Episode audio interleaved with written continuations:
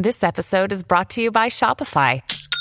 Forget the frustration of picking commerce platforms when you switch your business to Shopify, the global commerce platform that supercharges your selling wherever you sell. With Shopify, you'll harness the same intuitive features, trusted apps, and powerful analytics used by the world's leading brands. Sign up today for your $1 per month trial period at shopify.com slash tech, all lowercase. That's shopify.com slash tech.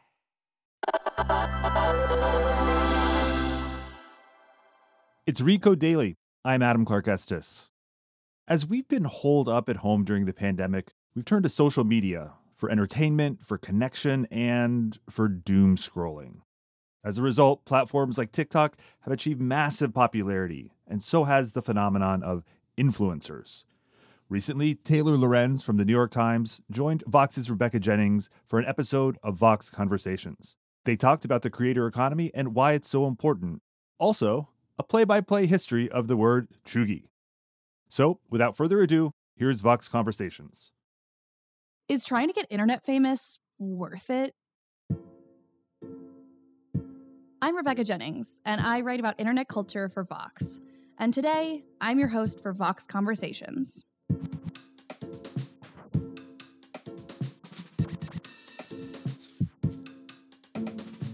When I used to tell people that I'm a journalist who covers TikTok, most of the time they reacted with something like, What?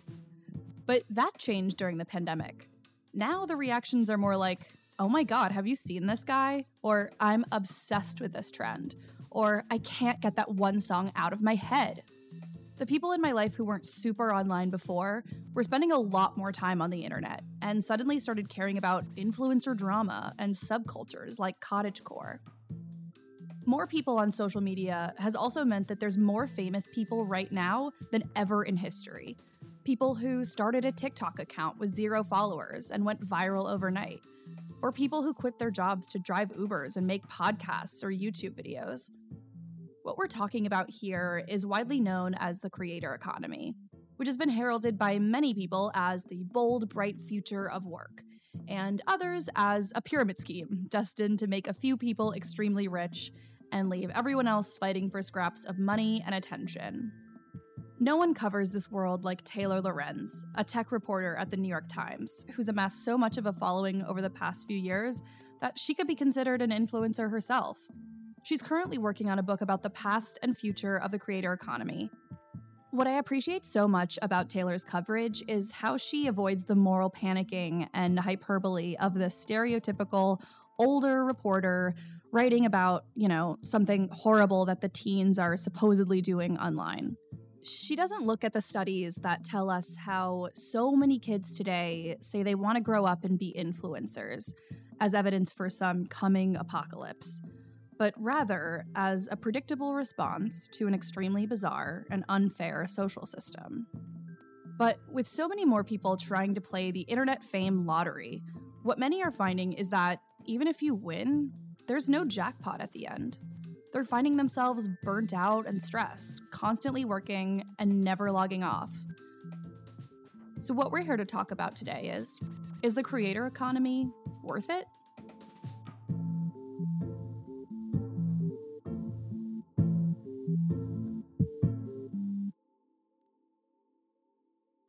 Taylor, thank you so much for being here today. I am super psyched to chat. And first off, I just want to ask you what the hell is a creator?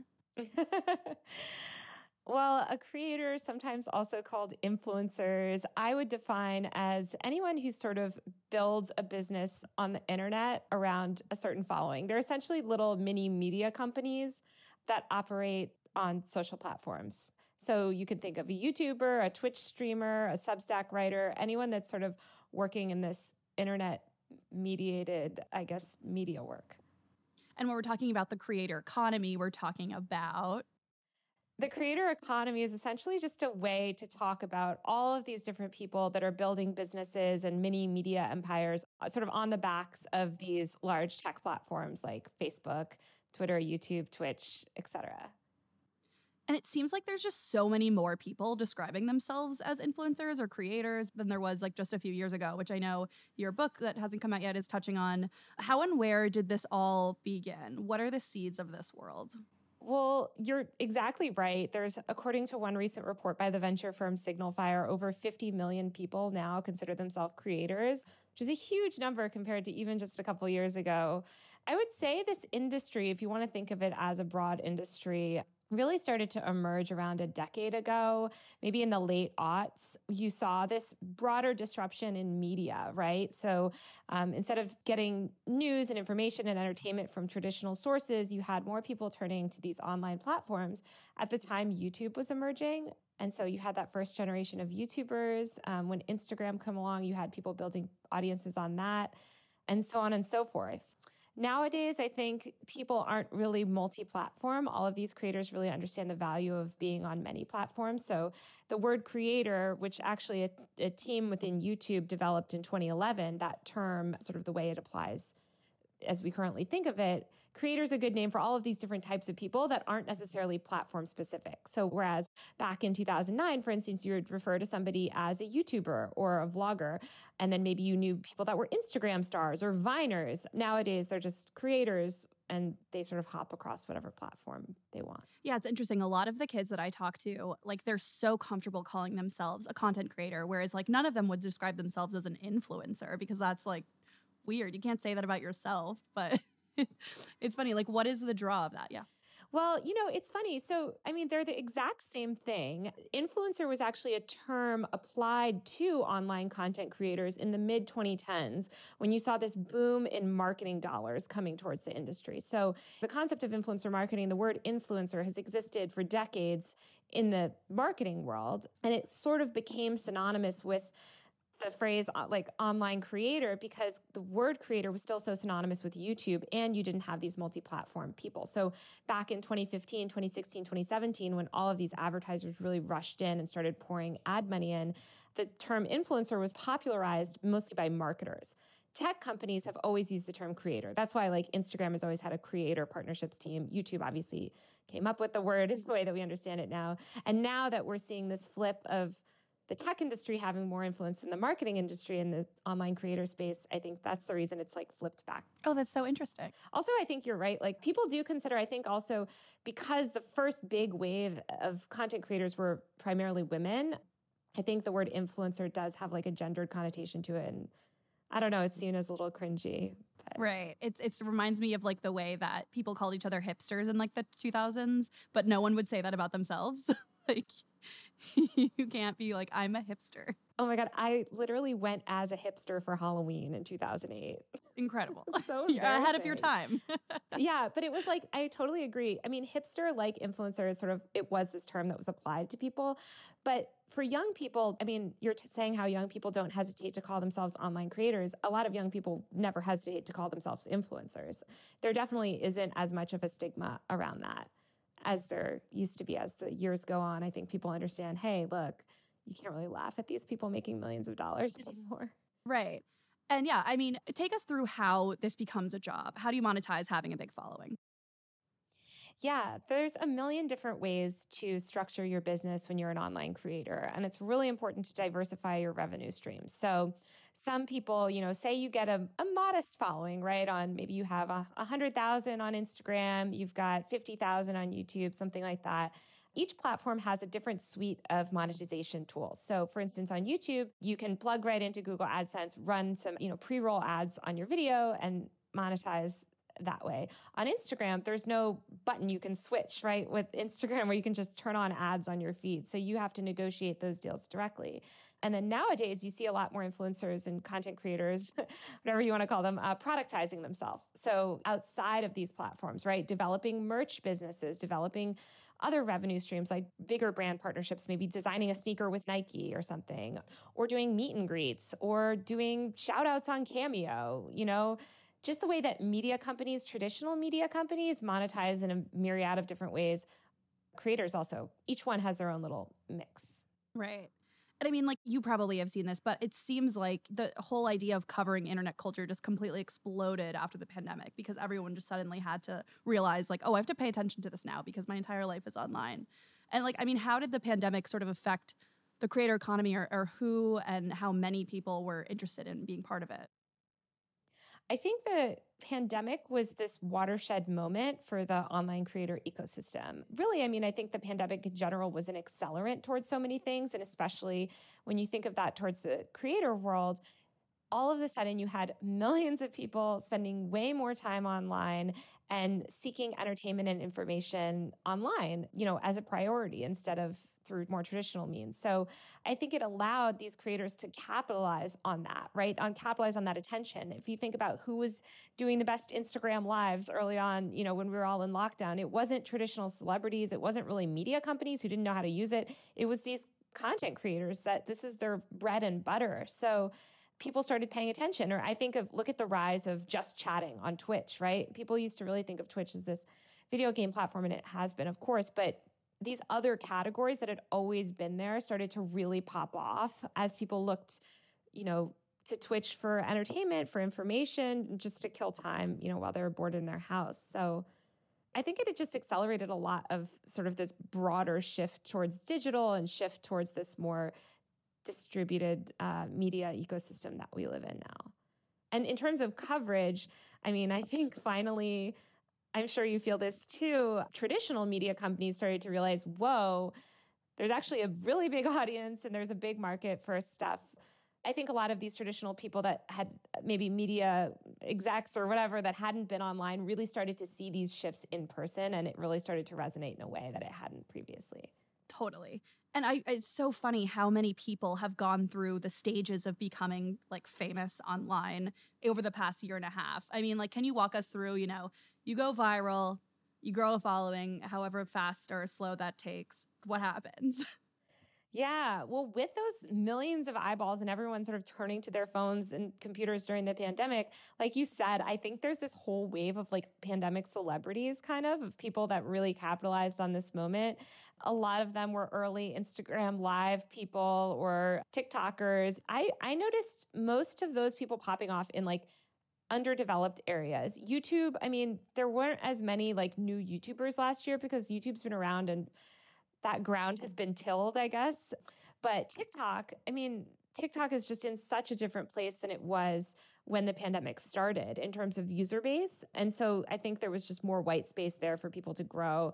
And then if you think of these different features on different platforms or subcategories, for instance, just chatting or Instagram live, it's like these have always been there, but people are leveraging them in new or more creative ways or other creators that were maybe like, doing their own thing but weren't that big were able to hop on a different feature or reels reels is another good example of this right like hop on this new feature and really go to the moon right and so you did it you made it you went viral you've grown a following it probably starts with like a few dms from brands being like hey we want to work with you like hey dm and they'll probably start out pretty shady and then they'll get some more and more legit and then you go to managers right like tell us about like the mechanism behind this viral fame and how people sort of like squeeze fame out of it. Yeah, I think it's basically like you have to think of creators as equal part celebrity and entrepreneur. So, in one sense, your fame is growing, right? Your audience is growing, and you have to manage your public persona much in the way that a famous person would. And then on the back end, you have to grow your business like an entrepreneur. And often that means taking on a manager to essentially run business operations for you like you mentioned, Rebecca, it usually starts with some weird, you know, DMs from like, hey, do you want to post about, you know, the coldest water or whatever? And maybe you do that for $20 and then you make a media kit, right? And you say, hey, look at all these brand deals I've done. Then you can proactively reach out to brands. You get bigger and bigger brand deals. Maybe you launch a merch shop, you know, maybe you launch a candle line. You know, you can kind of do whatever. Um, maybe you start getting tips from your streams but you kind of grow that audience and, and determine sort of where you want to take it, you know, and how you want to evolve your I guess, business, right? If you think about it as starting a small business, there's no one blueprint for starting a small business, but people have those similar milestones. Yeah. And one thing, I mean, we both cover this a lot is the unglamorous side of being a creator and influencer. Like, what are a lot of misconceptions that people tend to have about internet fame? Well, I think because most people still only primarily view creators through the lens of fame, they don't really understand the amount of work that goes into this type of career, which is an insane amount of work. It's so much harder than you think to essentially build a business around yourself or around an interest that you have. It's grueling, it's nonstop.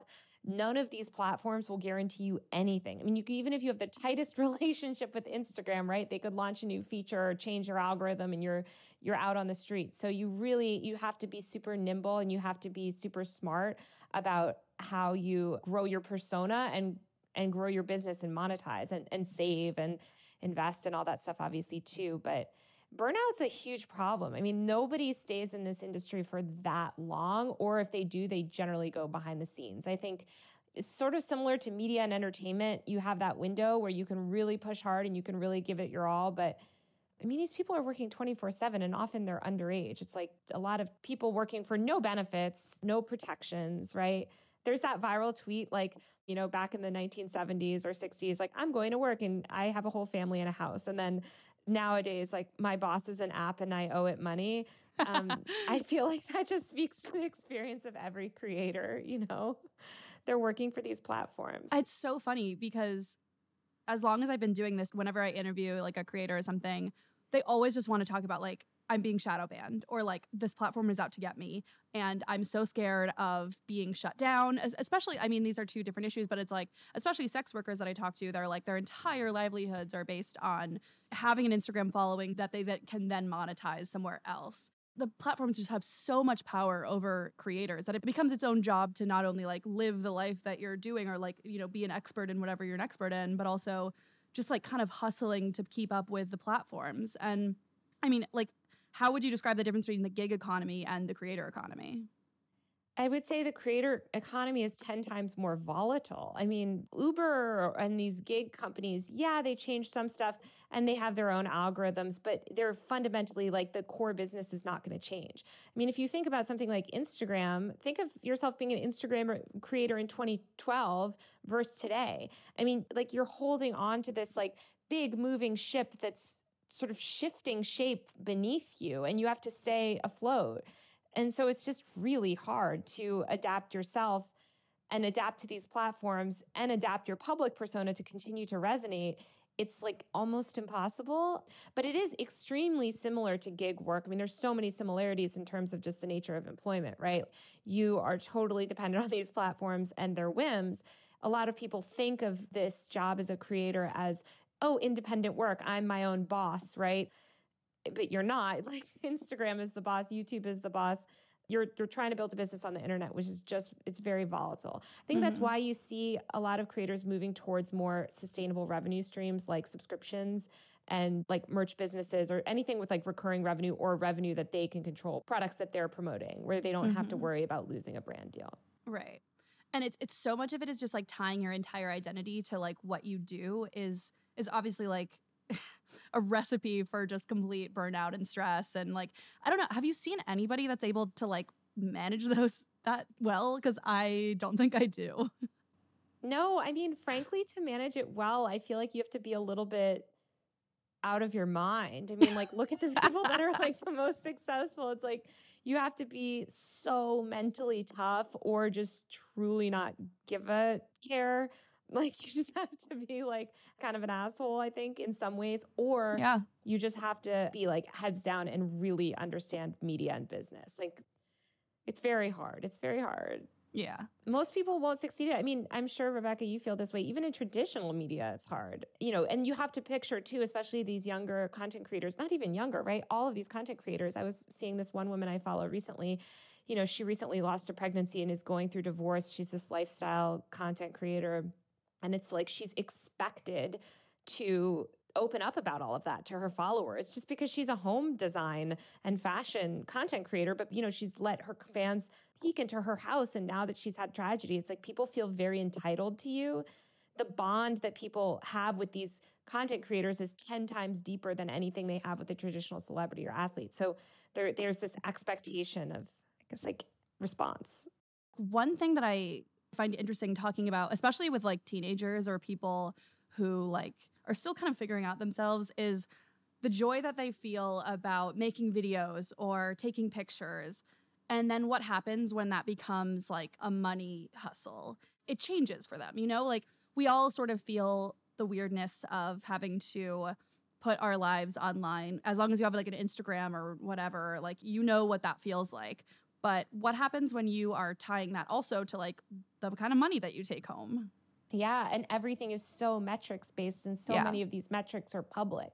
You know, it's not like, oh, you have a business and I'm not totally sure how your business is doing, but I trust it's doing well. It's like all of these numbers, you know, you get into a controversy, you lose 200,000 subscribers. That's a very clear one impact to your revenue. And two, like publicly, it makes this appearance of like, oh, you're failing, your business is on the decline, your brand is on the decline.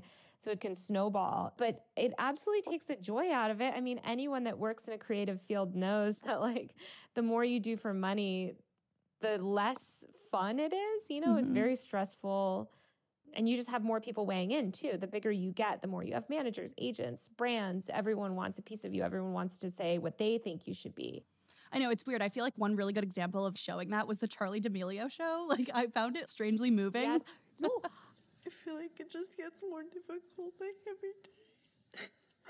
they break up every single thing I do and make it like a negative thing. And I literally got back from the gym and then they posted a video of just that 15 second clip and they're like, oh my god, she's so musty. I'm like, shut the f- up! Like, Yes. Okay. But um, did you ever watch Chasing Cameron, the MagCon documentary? I think people see social media as a bunch of kids posting funny videos, but they don't really see the bigger business aspect of it. The honest truth is that everything is gonna follow me at the end of the day. The value is creating a channel. Watching all these kids with all their energy makes me realize, like, yo, I'm so tired dealing with all this MagCon drama. And when I do need a break and my body's telling me to, and I'm having an anxiety attack, and someone's telling you keep going, and then you just keep pushing through it, eventually that's gonna catch up to you. You know, I think that the reason that these influencers keep having the ability to like have a show or, or get attention and they want to call out how hard it is is because people really don't understand it. And yeah, the D'Amelio show did a good job of showing the sadness and the hardship. But even then, it's like immediately it was turned into a meme. And I feel like people really don't have any sympathy for you, but which is makes it even harder. I know exactly. Nothing is as it seems online. Like, no one is 100% honest. And even if you are in the beginning, you won't be by the end of it. It, it changes people. We're always looking at ourselves as if someone was looking at us, only focusing on us. Are we walking weird? Do I sound stupid? What am I saying? What does my hair look like? Is my makeup messed up? Does my outfit look good? When you add millions of people watching your every move, millions of people ready to tear you apart at every second, that's like constant terror. And I mean, another thing that we've obviously talked about, like how emotionally difficult it is, but it's also like the economic realities are really rough, sort of like the way the regular economy is. Like you basically have algorithms determining how much money certain people make, and obviously algorithms are can be racist and sexist and exploit all these things that humans have in their horrible minds.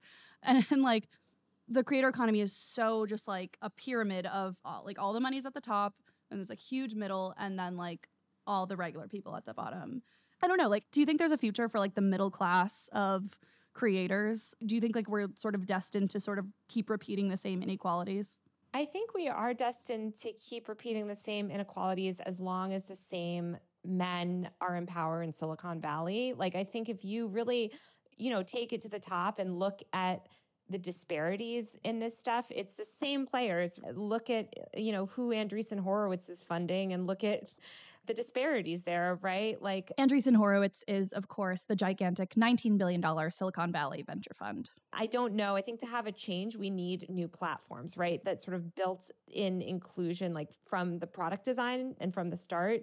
Right now, we have Facebook, Twitter, YouTube. I think all of these platforms are so mature in a way that it's really hard to like correct some of that type of stuff. And then, of course, you have the managers and agents and all of that. And the tech, I mean, the Silicon Valley people coming into this industry in the past year, uh, it, it's been really disappointing because you'll see them. I mean, just the way that they talk about creators, right? There's that other viral tweet that's like, creator economy people be like Mr. Beast, something, something Dobrik. And it's basically like a play on the fact that like these tech people know two content creators and they're both these horribly, you know, like white men, Mr. Beast and David Dobrik, both of whom have been involved in very controversial stuff. And that's who's getting the funding, right? Those are the people that are getting the monetization options early. It's not like you mentioned the sex workers, it's not marginalized communities. Or there's like, oh, look, we have this token black person in our campaign, or we have a token woman but they're not really like brought in in the same way. So I don't know. I feel like we're going to need a new class of people in Silicon Valley building new platforms. Right. Or if you talk to crypto people, of course, they'll say like blockchain solves this or whatever. Crypto solves this. Okay, I'm really glad that you brought up crypto because my next question is basically like I remember this story you wrote a couple months ago about how there's all these startups now that aim to help creators like make money off of ever more minuscule parts of themselves. You know, we're starting a human stock market, or you can sell like personalized crypto coins. Like I can have a Becca coin, you can have a Taylor coin, as if these are sort of going to solve the problem of the creator middle class. I mean, are any of these kind of startups idea, do they excite you at all? I mean, I'm excited as a journalist to write about them because they're so crazy. That story actually, I decided to write that story after three people in one week pitched me on a human stock market. And I was like, guys, why do we need this? I mean, it's like they watched one episode of Black Mirror and they were like, I have an idea for a startup. Yes. And then the VCs are like, ooh, money. I just, I don't know. I think it goes back to like funding and building a more inclusive environment, like from the ground up. Anil Dash, he's very critical of like NFTs in the crypto space. And I'm, I don't agree with everything he says, but I think he's right in the sense that like right now, if you look at a lot of that world, the people that are profiting and once again, that are the top dogs are the same 10 VCs that profited off this first boom, right? And all of those people like have a horrible track record on equality and including women, people of color, things like that. So it is worrying. I do think though there's a lot of opportunity for new platforms to be built and those platforms can be hopefully a little bit more equitable and a little bit more stable. It's the instability like I mean, even Substack, I mean, I know that they get a lot of flack online, but to be fair, Substack is a lot better than because it's just a straight subscription revenue platform, right? Like in a lot of ways, that is better. I know that people say, oh, it is really incentivized by Twitter traffic and stuff like that. But if you look at it as a whole, like subscription models are more sustainable than advertising models in a lot of ways. Mm-hmm. These are all things that like big media companies, I feel like learned, but we're seeing like all these individual people kind of like learn now and have to figure it out. Yeah, because we all have to think of ourselves as individual media companies. It's very yeah. stressful. and one thing I think about a lot is like if we have to create a human stock market to get paid for our work as creative people, is this just a bubble? Like is this based on anything? yeah, people actually have been people have been asking me if this is a bubble I think since I started writing about it and it's a good question cuz so much of it seems unsustainable. I don't think it's a bubble. And I don't think it's a bubble because if you look back at this shift in media and consumption, like these are changes that have been happening for a really long time. I mean, since the birth of the internet, right? So I don't think that the trend of people building businesses on the internet and building these little media companies and consumers getting more entertainment from influencers essentially is a bubble. But I do think that we might be in a little bit of a creator economy startup bubble in the sense that VCs who all kind of just discovered this industry in the last nine months are just funding anything with the word creator in it. Yeah. Um, I mean, Becca, you might feel this way too. It just reminds me a lot of the digital media bubble in the early 2010s. Yeah. Like, okay, if you're a tech guy who's like, I'm going to create a news site for millennials. And it was like, okay, have $3 trillion. Yeah, I worked at one of those, RIP. And I mean, look, like some digital media companies, obviously Vox included, are around and are doing great and are shout out Vox sustained it, right? but there's a lot of, I guess, you know, bodies along the way that that didn't, and I think that's true with the creator world too. I mean, this is a huge shift. It's a big disruption in entertainment, in media, in startup world. But I don't, you know, probably a lot of these companies are not going to make it. And a lot of these creators are not going to make it. Yeah, it just seems like there's like so much hype around, you know, like Clubhouse and Dispo and all these words that we don't hear anymore because it was such a flash in a pan. But I think like something happened after TikTok really took off where like people were just waiting for the next TikTok and they wanted to be first to it. Okay, so people, all of these tech men had really started to rest on their laurels. And there yeah. was this notion that like no company could ever compete with Facebook. And this was an inherently niche market. That's what they used to tell everyone niche market, niche market. And then I think TikTok really put them on notice. And suddenly they're like, oh, wait, like we have to innovate. This is actually a big space. And that's great. And you know what? No hate to the investors. That's what they do. And they play a very vital role in this whole like ecosystem. But we're definitely in that phase of it right now, which is it's sort of the peak of the hype world. Writing about internet culture on the internet is weird because we sort of have a role in perpetuating the things that we see online. Like uh, one of my like favorite things to talk about is how like there's so many articles that are like X thing is big on TikTok right now, but it's like a thousand things are big on TikTok right now. Like you're the one deciding what you're going to write about. and so I guess for someone who's obviously very visible in this field, like how do you approach playing a role in the story or being the story versus covering it?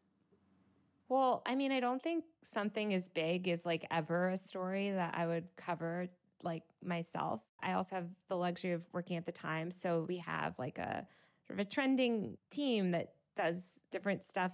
The way that I think about it is like, what does this say? Right. I'm sure you do too. I think like to be a good reporter in this space, you need to think of like, hey, this is big and why is it big and Yeah. why does it matter? Right. Like, Yeah. why should we pay attention or why is this indicative of something? But what does this say about the internet or society or culture or whatever? I mean, can we talk about Cheugy? Yes. Oh my God. Speaking of, I thought that was such a funny. Well, I was really intrigued by that video because the girl was wearing a University of Colorado shirt. Go Buffs. Okay, TikTok, I have a new word for you that my friends and I use that you clearly are all in need of. The word, my friends, is cheugy. Okay, it's the opposite of trendy, stylish in middle school and high school. Maybe, maybe not. Timelines don't really matter, but it's no longer in style. It's used when someone follows these out of date trends or something falls into that category. Some examples. First of all, graphic tees and hats, phrases on clothing, cheugy. Herbal Essence shampoo, cheugy. The word you never knew you needed.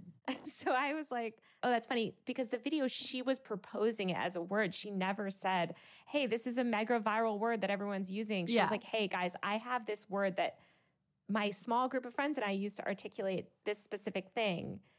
That's what made it interesting to me. Okay, so for some background to you, Vox listener, the word cheugy, spelled C H E U G Y, is a term that one girl on TikTok she was talking about like her summer camp friends and the this word that they used to use to describe sort of like a basic fashion item or you know like pumpkin spice latte cheugy. That's like the worst example possible, but like you understand. It's like corny. yeah, it's corny, it's cheesy, it's passe, it's whatever. And I remember seeing that video and being like, I bet if this goes viral, because when I saw it, I don't know, it was like semi viral on TikTok, which doesn't really mean anything because, you know, a bajillion things are semi viral on TikTok. And once you wrote about it, it was, you know, like the New York Times says cheugy. Okay, so there's this new term that's been gaining popularity on social media among younger users. So much so that the New York Times even wrote about it and gra- grabbed our attention. It's called shugi. Shugi? Yeah, shugi. Shugi. They said, "What is shugi?" You know it when you see Who it. says it? Like, put it in a sentence for me. I can't put it in a sentence for you yet. And what's funny because that's not what your story was trying to do. Your story was like, this is like a funny thing that now there have been articles written about it. But like, as soon as you wrote that, I was asked to go on TV to talk about what that was because it was like the New York Times talked about it. So I, I'm interested in like, how did that feel? I mean, Well, it reminds me a lot of like OK Boomer um, Mhm. hype, which like Kalhan Rosenblatt and- at NBC had also written about it. I- I think that the reason that the New York Times plays a role in that is because one, a lot of boomers do read the New York Times, and two, it's seen as this like legacy institution that has a history of like kind of playing this role in culture. So I personally like that means that one, I'm pretty careful about not just like writing up every random thing because then you seem stupid. And then I really, really took time to try to write it in a way being like, guys, this is what this is, and this is why it's interesting, and this is what it articulates, this is what it doesn't articulate, and not be like, this is what every Zoomer is using, because that wasn't accurate. But now we have like ads saying banks are cheugy and stuff for Chase Bank. Right. It's so weird. And how everyone wanted that to be a story about Gen Z hating on millennials. And it literally wasn't what it was literally at wasn't. all. Oh my God. Yeah. And I- mean, that's another personal bugaboo of mine, like this fake generational war that I guess gets clicks or something. Like, I don't know why people keep pushing it. It just gets clicked by boomer. It's old Yeah. people that want it to be a thing. oh Yeah. my God. I wanted to do an entire story and I actually spent four days interviewing famous hairstylist people about the middle part and how actually the peak middle part was really like 2016, Oh like God, yeah. all of these like influencer hair. And Anyway, Matter was like, this is just like a crusade that you're on because I've had a middle part for so long. And I'm like, this is not like some Same. I, I mean, I have bangs. I always have a middle part. That that'd be like I look like I was from like 1982 if I did like a side part with bangs. People just want those narratives because they're easy. And Yes. And if you want the Gen Z versus millennial article, you can click on literally every website on the internet. Like there's enough of those. yeah. You yourself, you have a TikTok, you have obviously a massive Twitter presence, you have a big Instagram following. Like, where do you draw the line between journalist and creator, or is there one? Somebody asked me that a while ago, and then they were really being so hostile to me. Oh, this is a tangent. I'm not going to go down. Um, No, I want to know. well, but this is honestly something like this is a thing that journalists everywhere are currently dealing with because, yeah, First of all, let's talk about the fact that journalists have always been public figures. I mean, look at like Diane Sawyer or Katie Couric or Yeah. someone like the idea that journalists are somehow like squirreled away in a corner, like that's just not true. Like Anderson Cooper, right? Like these journalists have had been public figures for a long time. Obviously, I'm not on their level, but like I think that like in media, especially coming up in digital media, like you've always had to be out there. yeah. Um, I think the monetization thing is like sometimes more of a sticking point. Like, are Mm. you an independent? Like, if I was like monetizing solely through Twitter tips or something, like, okay, I could maybe I'm more of a content creator, but I also just think like, look at these individual driven media companies. Look at someone like Andrew Callahan, for instance, from Channel 5, which is like one of my favorite. I love him. startups. Like, I, I love him. Channel 5 News. Breaking news. Breaking news. You're watching Channel 5 with Andrew Callahan. We're here in Salt Lake City at the uh, Hive Music Festival. We got wildfire smoke in the air. We got Delta in the building. The baby's not performing. And also, It's just this like news. kid that is I say kid, I think he's like 22. You know, it's like they're doing journalism and it's very like Vice News, you know, from Mhm. 2007, but kind of like on YouTube and monetizing like creators, but very much doing reporting. Like for people Yeah. that don't know, Channel 5 is this YouTube channel that's like this news channel where the host, Andrew Callahan, goes and investigates all of these insane corners of America. And it's very much journalism, right? But he's monetizing as a content creator. And that just goes back to like content creators being media companies. These Yeah. people are running media companies. Some media companies are more journalistic than others, just the way that some traditional media companies are more journalistic than others, you know? Yeah. And I mean, like your own audience size has like contributed in making you this target for mass harassment, most notably by Tucker Carlson. Now, we told you about Taylor Lorenz last night in a segment about how the most privileged in our society now consider themselves oppressed. And Taylor Lorenz is certainly a shining example of that principle. A New York Times reporter from Greenwich telling you what a victim she is. We were embarrassed for Taylor Lorenz. She spends her entire life on the internet, so of course, after a while, you become a deeply unhappy narcissist. That's what the internet does to people. But I mean, it's strange to me the way that you've sort of been swept up in the culture war for someone who writes about tech and culture. Like, what is there to be so mad about, you think? Oh my God, good question, right? I think that, like, well, there's many reasons. But I think, I mean, one, I'm the most prominent. Like, I've been on this beat for the longest. In a lot of ways, I'm like older than the other people on this beat. And I think that makes me a target in the sense that I have more authority. Like, I think they do actually look stupid coming after, like, a 22 year old at a smaller website. Like they're just not going to do that. Whereas I have a relatively like higher position in terms of being at the New York Times. So everyone just loves to attack the New York Times. And I think these issues around like tech and influence and online influence, online influence is exactly what the worst bad faith actors in America like want to exploit. And they don't want people reporting on it. They certainly don't want people digging into the monetization stuff. I'm just thinking about, you know, after the Capitol insurrection, I did a story on all of the live streamers, you know, monetizing on DLive and then the Capitol insurrection, the merch that was being sold, and all of these influencer marketing strategies and how they're being leveraged by these far right extremists. And I personally, I mean, I covered politics for two years. I like my beat now because I feel like these are the shifts that like everything I write about, I write about sort of the more mainstream element. And then it's like, oh, great, this will be taken to the worst extreme. And I think that it's that worst extreme, like those people on the internet just always want to be bad. Also, they hate women. They fundamentally do. And I mean, I have a lot of privilege being a gorgeous, beautiful, you know, white woman, but like there's, I don't know, there's a lot of miserable people online. And I don't care about like you know, I've pissed off like every YouTuber fandom ever, and I don't really care about like death threats or people being mean. It's more the like smear campaigns and like calling me a child rapist all the time. That's annoying. Yeah, they always go to that one. it's ridiculous. it's ridiculous.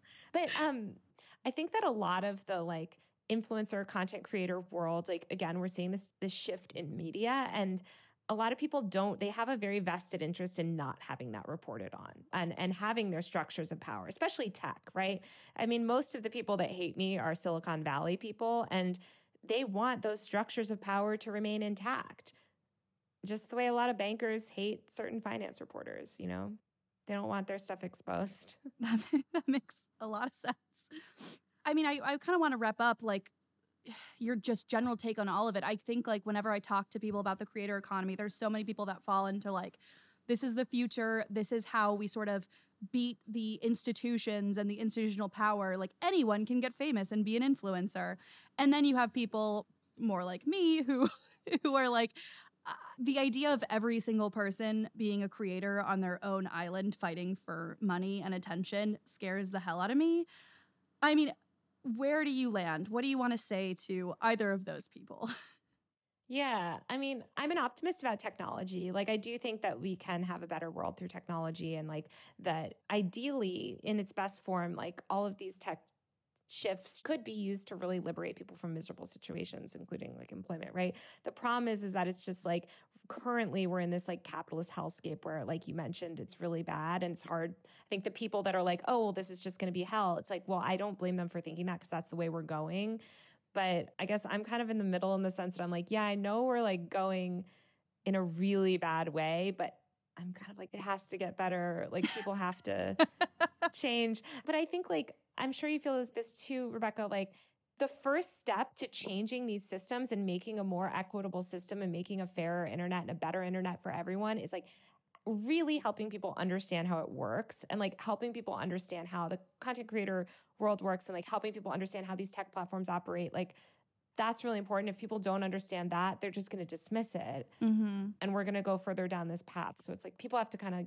recognize how hard it is, recognize how volatile it is, and recognize the benefits of it too. And hopefully take the good without the bad, but sometimes take good with a little bad, right? Like, I don't know. Everyone has to sort of get on board. It's slightly terrifying every time, like, some tech person goes in front of Congress and you realize, like, how ignorant a lot of people are about this world and so I just hope people pay more attention to this. You know, maybe they read more articles about it. Maybe they think a little bit more critically. Maybe they're less dismissive of the quote unquote creator economy and think like, huh, maybe this is something we should pay attention to. It's multi-billion dollar industry and clearly not going away. I love that we ended on an advertisement for this episode, how people should just listen to us talk all the time and read more yeah. of your work. Thank you so much. This was so great. Taylor Lorenz. She is a tech reporter for the New York Times. We are so lucky to have her. Thank you so much. Thank you for having me.